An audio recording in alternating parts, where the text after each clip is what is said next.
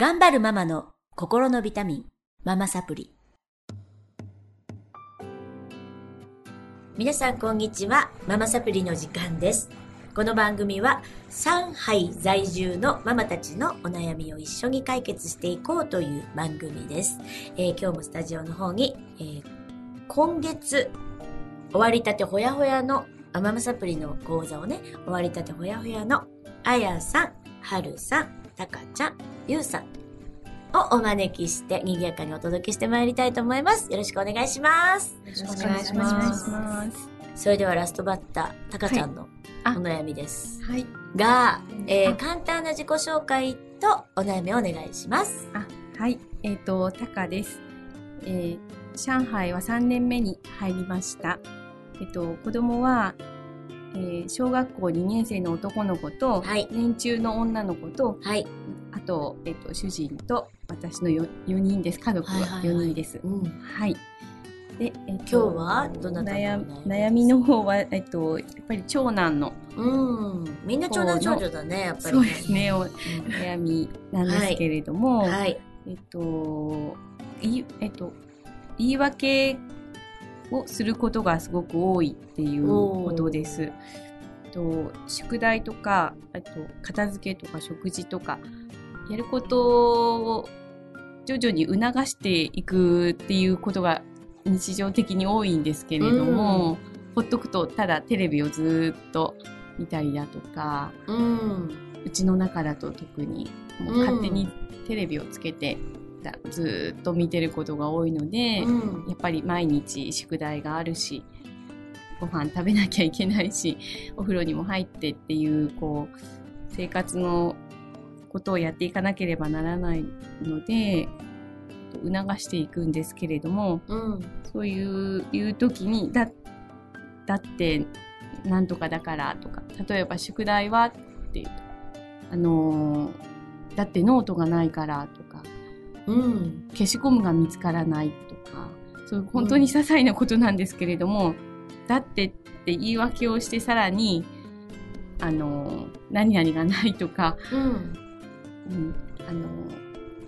こう物のせいにするというか、なるほど、何々がないからできないんだ、できないとか、じゃあその時もういう、はい、高さんどうしてますか？はい、私その時に、最近そのだって何々っていうことがすごく気になるので、まただってって言った、またほら人のせいにしたって言ってしまって、いつもそこでもうどういうふうに対処したらいいかわからないってなっちゃう。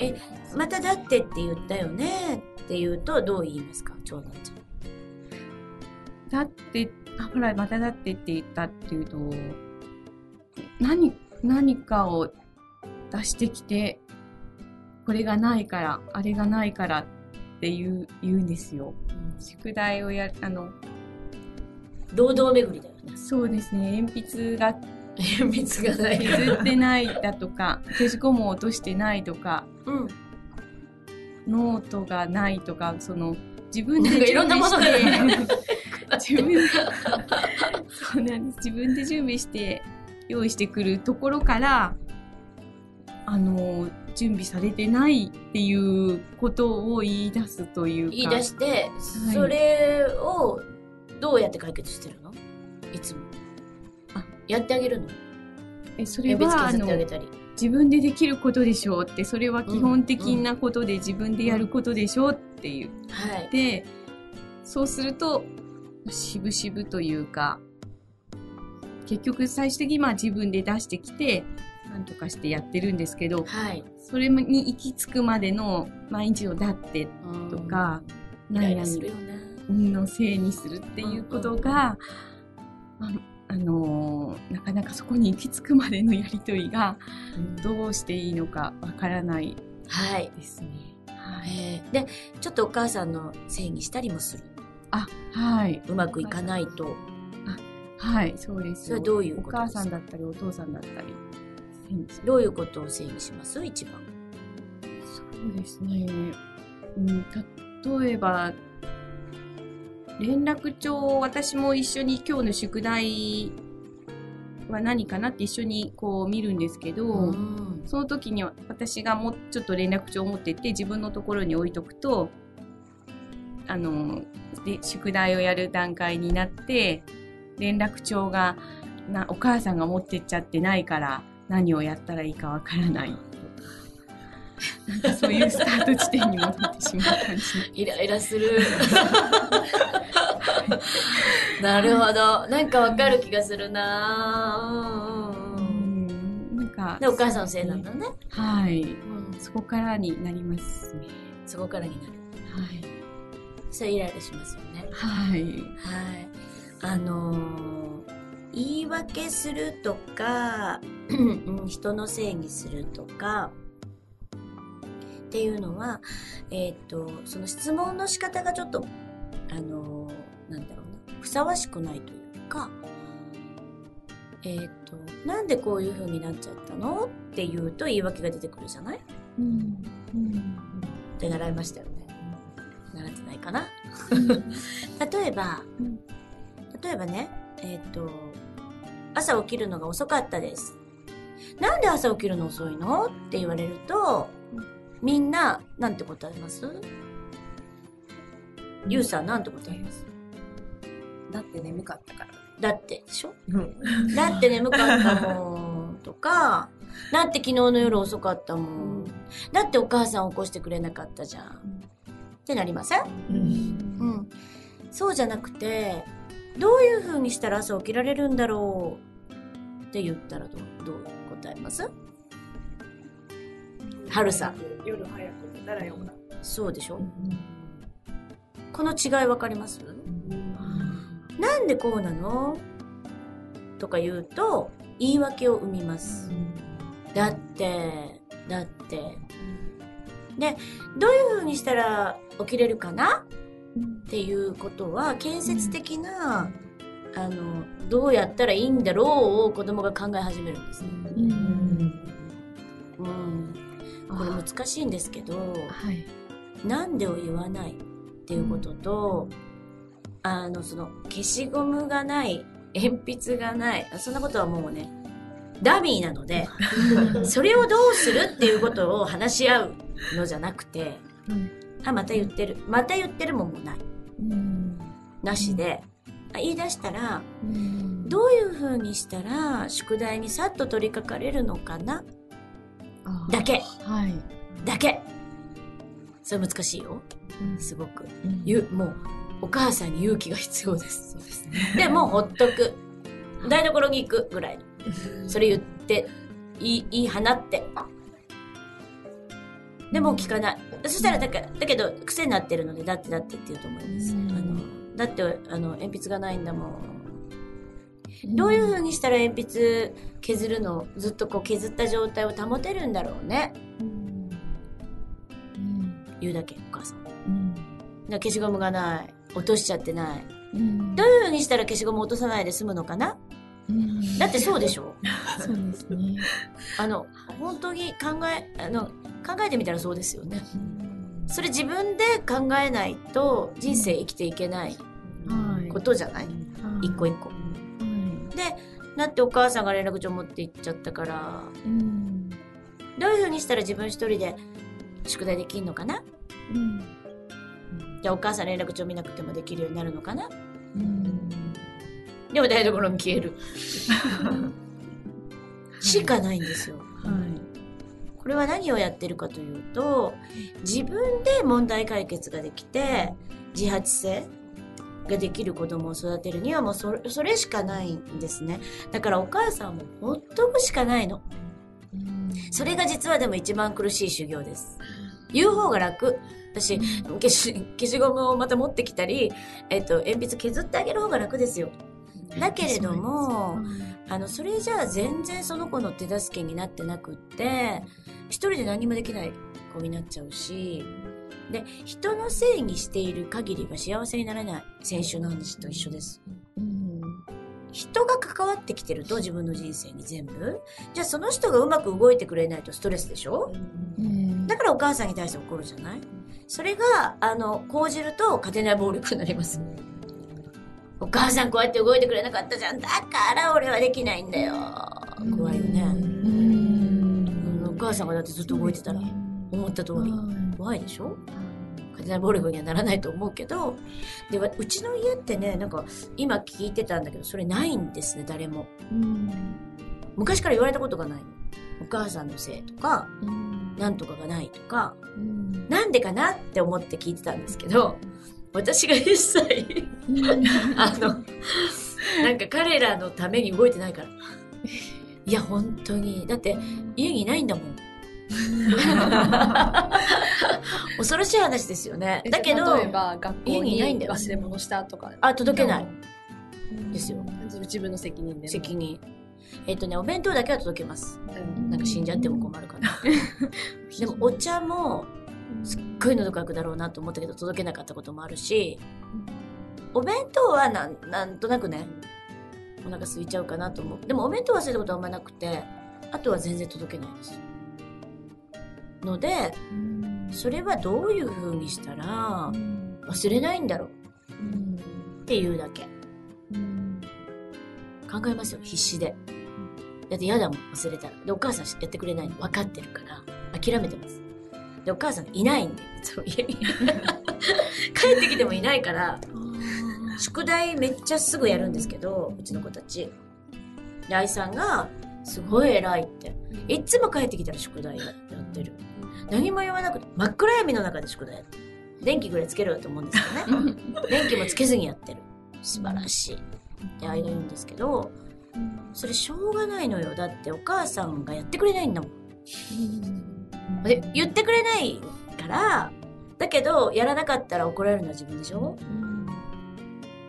まあ、それぐらいがちょうどいい。いないぐらいがいい。でも勇気がいりますよね、それ。本当に。そう、そこまでやる。そう、わかります。だから私、長男だらしないと思われるね。お母さんだらしないとって思われると思うじゃないですか。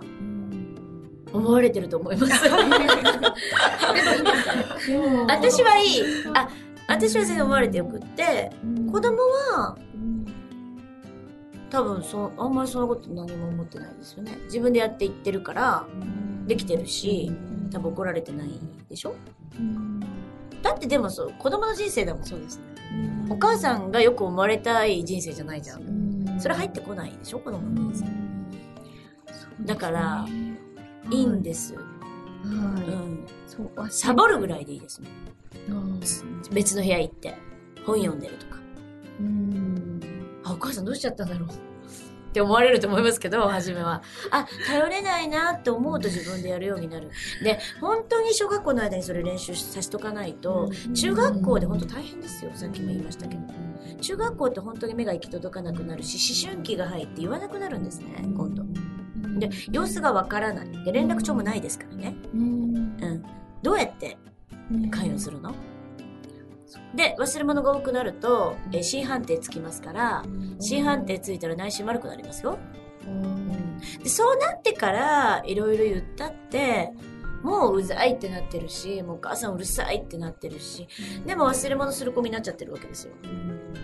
で、どうしていいかわかんない。でもそれもちょっと時間かかる。ので、ちっちゃいうちにできるだけ失敗させる。それはすっごく大事。だからいいんですよ、もう宿題しないならしないで。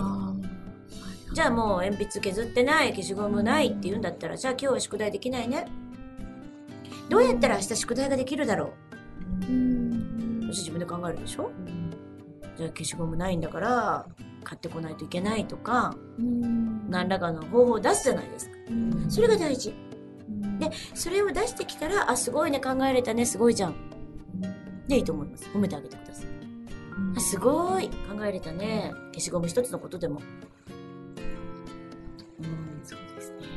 うちの子なんてね、すごい次男がいい加減な子で、びっくりしたことがあるんですけど、両面の筆箱持ってて、筆箱開けたらある日、鉛筆が一つしか入ってなかったの。それびっくりして、私。なんでこんなことになっちゃった初めは赤鉛筆とかいろいろ入れてあげてたんですよ。ね。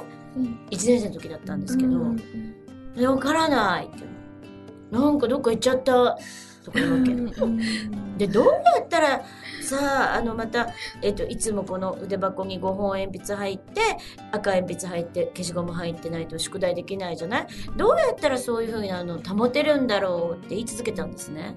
でも私基本的に、あんまりなんかこう、できないんですよ、こう。お世話ができないので、人の。ほっとったら、今すっごい次男は、机の上とかも綺麗にしてるし、筆箱もちゃんとしてるし、っていう子になりました。中学生になりましたけど。三男の方がちょっとダメかなっていう。だからほっとったらいいんですよ。考えるから。なんで僕はこんな、筆箱がこんななっちゃうんだろう。それをね、お母さんが削ってあげていつも入れてたらね、同じことやりますよ。なくしちゃったり、友達あげちゃったり。なんでそんなのなくなるのって思ってましたけど、じゃあ名前書くって言い出して、あ、すごいね、いい考えだわ。って言ったら名前書いてましたね、消しゴムにね。で、なくさなくなったり、その成功体験の一つ一つがすごく実はすごく大事なことで、人生につながっていくので。それができない子はずっと何もできないですからね。考えれない。で、自分のそれはこう特徴じゃない？多分物をなくしやすいかとか、忘れ物しやすいとか多分特徴なんですよ。それをコントロールできるのは自分しかいないので、お母さんコントロールできないですよ。ずっとついて回るわけにもいかないし。そうですね。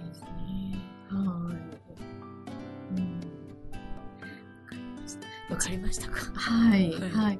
1年生の頃はやっぱり、結構宿題も必ず見たりとか、まあ、今も一応先生の方からは確認を算数とかは早くにこう指摘を間違ってたら、早く指摘をして訂正するほどなんかこう覚えやすいっていうことで丸打ちとかをしていって、まあ、まだ今もそういうことをこうやってるんですけれども。いろいろこう目についてしまうんですよね。わかります。それで結局やっぱ忘れ物もあってはいけないとか、鉛筆もちゃんと削って揃えておかなきゃとかして、ついこう手を加え、いろいろこう。どうなんだろう、その連絡帳を見てやるのは1年生まででいいんじゃないですか。2年生もやらなきゃいけないのかしら。まあ、先生も結構それ要求しますよね。丸付けしてくださいとかね。そうですね。いつまでやるんだろうと思ってたんですよ。それでやらないで行ったら、電話かかってきて、お母さんお仕事でお忙しいと思いますけど、お仕事してないんですけど、お仕事でお忙しいと思いますけど、丸付けしてあげてください。っていうことがありますけど、なんかまた忘れちゃっててやってないとか。で、一人でやってました、自分で。早くから。かわいそう。かわいそう。でも、そうでしょ。だって自分のことなのになんでお母さんがやらなきゃいけないのって、その日本のね、学校って本当、お母さんと先生が至れり尽くせりでやりますけど、自分のことじゃないですか。あとはそうですね。なので私も手放して、もう宿題はやらなかったらもう自分が困って、どうするかっていうことを考えさせていかなきゃいけないなと。もう忘れさせる。最近は、ほっといて、一日だけでいいから。それもすごい苦しいと思いますよ。でもほっといてみてください。考えるから。だって絶対忘れたくないですよ、宿題。そうだと思うんですよ。普通に日本の子だと真面目なので、先生怒られるの嫌なので、忘れたくない。だけれども、ちょっと宣言してください、今日帰ったら。お母さんも何も言わないからねって。ことにした。だから宿題忘れるんだったら忘れたらいいし、もう何々くんの人生だからお母さんはわからないから自分で考えよう。どうしたら宿題ができるか。でも何も言わないよって言って、まあでもそう見ちゃうんで、何かお母さんも熱中ドラマ見るとか、何本を読むとか、なんかしてください。でもとにかく見ない。で、やってみました。じゃあ1日目はもしかしたら宿題忘れるかもしれません。で、何か起こりますよね、忘れたら。先生から怒られる、ね、恥ずかしい思いをする。それがすごい大事。自分で気づかないと自分の行動変わりません。すごく嫌な思いしないと。それいつもフォローしてると絶対変わらない。変わる機会を奪っちゃってるんですよね。人ってね、どういう時に変わるか。で、気づいた時だけなんですね。自分で。言われたら変わるとかじゃないですよ。本読んだら変わるじゃないです、うん、同じように本を読んでいます。同じ内容みんな読みました。でも本当にそうだと思った人しか変わらないのね、うん、講座もそうですよね。本当にそうだ、涙が出てきたっていうことは変わりますけれども、自分の感情が動かないことは変わらないので、同じように講座を受けてても変わる人と変わらない人います。でその時のタイミングでその人が本当に受け取れたことしか変わらないので、それは経験しかないんですよ。それをお母さんが鉛筆揃えました、消しゴム用意しました、でも何にも感情が動いてないから変わらないんですね。それで挙句の果てできなかった、お母さんのせいだとすごい不幸な子になりません？だってお母さんはずっと横にいないんだもん。で人にやってもらう人生、人がコントロールしてくれる人生、でも人は自分の思ったように動かせません。そこにストレスが生じるでしょ、うん、ね。そうですね、はい、だから自分ですよ、はい、自分もう自分しか動かせないので、自分の弱みが分かって、自分をどういうふうにコントロールしたらいいのかが分かって、自分がどういうふうにしたらやる気になるのかが分かってる子、うんに6年間のこのまだ本当に日本の6年間の教育ってゆとりですからね、まだまだその時期に、はい学ばせるチャンスです、はい、ので、はい、頑張って今日はやらない、はいはい、できますか、あ、はい、絶対やらないでね、わかりました、聞きますよ、はい、電話してどうなったか、はい、やってみてください、はい、もうそれの積み重ねなので、うん、はい、はい、今日はありがとうございました。ありがとうございました。ではこのメンバーで4週に続きお届けしてまいりました。ありがとうございました。ありがとうございました。